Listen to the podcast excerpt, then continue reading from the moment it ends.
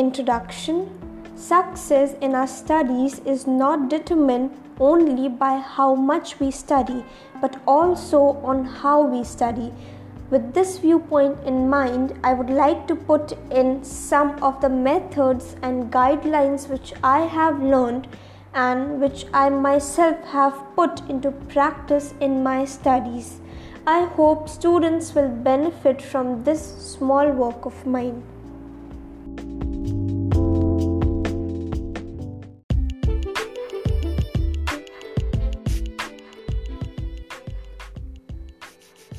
Chapter 1 Problems of Students Every walk of life has its own thorns.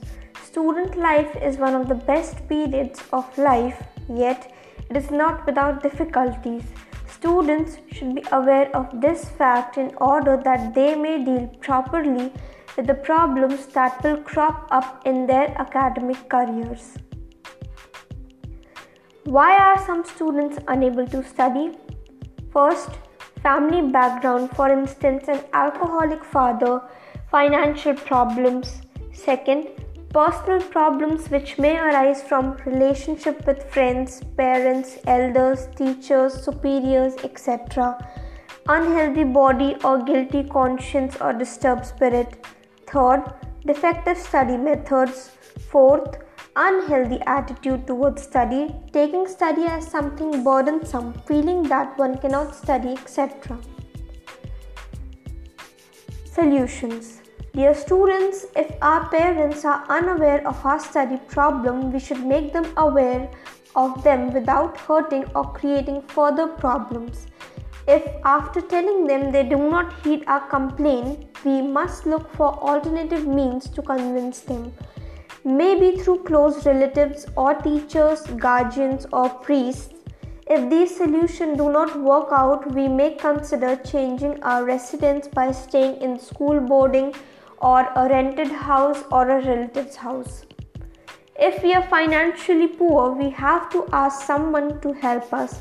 But if we have no one to help us financially, we will have to take up a part time job while doing our studies and make a Herculean effort and shine like many great people have done. Abraham Lincoln, the 16th President of United States of America, in his childhood he hardly had any formal education due to poverty. Dr. B.R. Ambedkar, the father of the Indian Constitution, born in a poor family belonging to an untouchable community, and many other towering personalities who came up in life by dint of hard work and determination.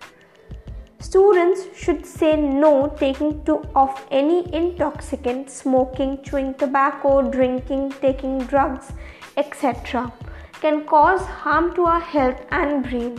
Once we ruin our health and brain, we lose everything such habits can destroy our good character, which is the precious jewel of every student's life. Some students should be very careful while forming friendships.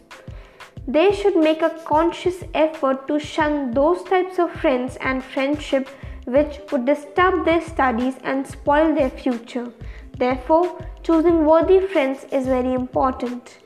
There is some fun in having what we call a girlfriend or boyfriend while a student, but it is very risky. At any time, we may break our friendship as well as our heart. Also, many students contract early marriages, causing the end of students' life. This is how many students darken their future. Student life is a life of learning and discipline, not of leniency and license. Students therefore should make friendship but not boyfriends or girlfriends. Such issues can be postponed to a suitable season and time when we can make a mature decision. Then we will really enjoy our life to the maximum.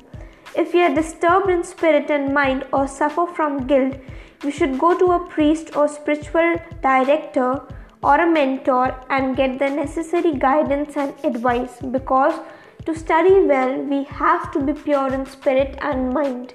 Only then we can concentrate on our studies wholeheartedly.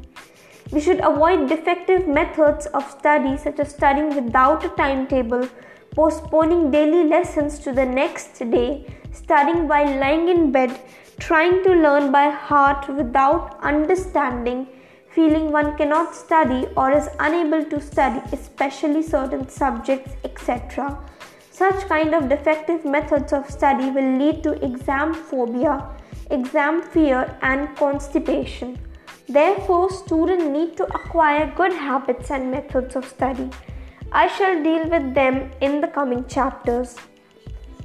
I thank everyone who ever logged in to this session.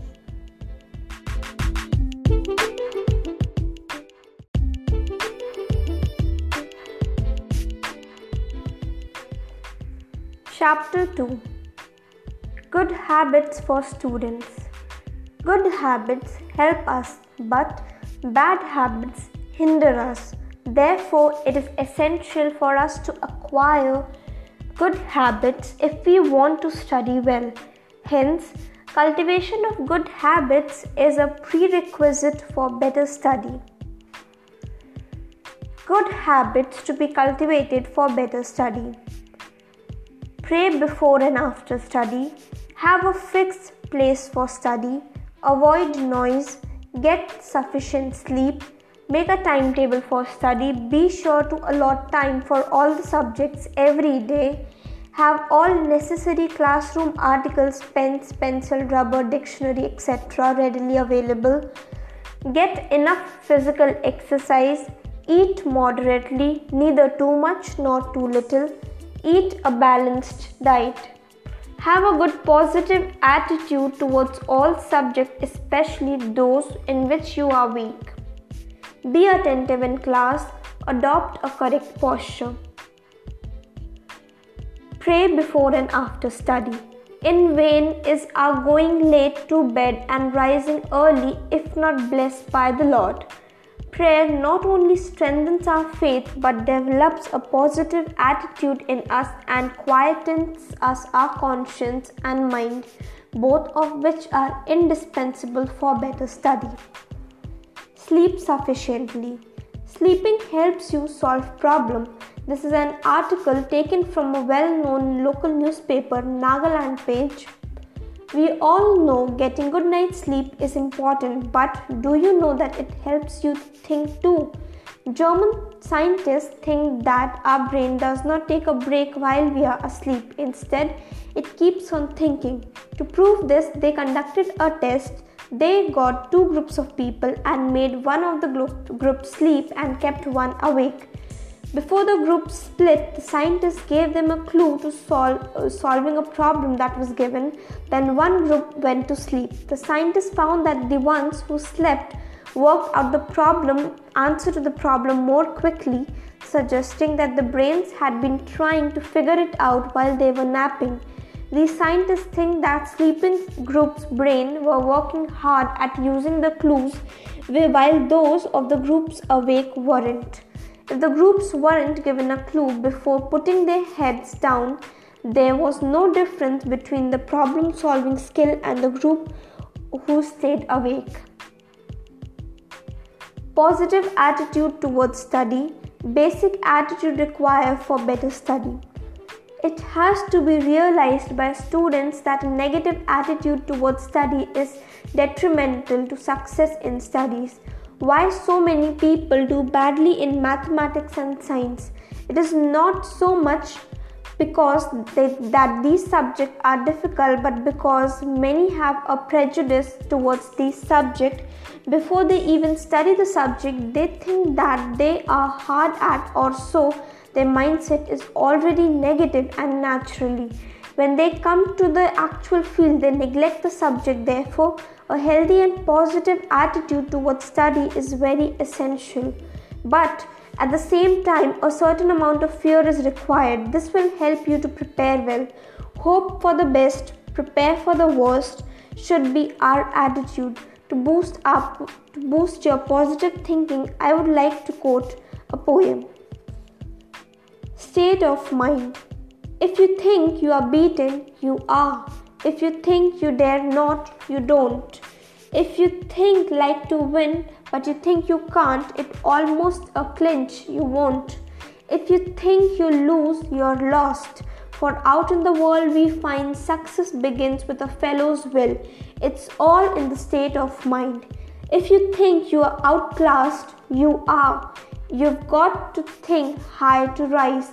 You've got to be sure of yourself before you can win the prize. Life's battle don't always go to the strongest or the fastest man, but sooner or later the one who wins is the one who thinks who can. Correct posture.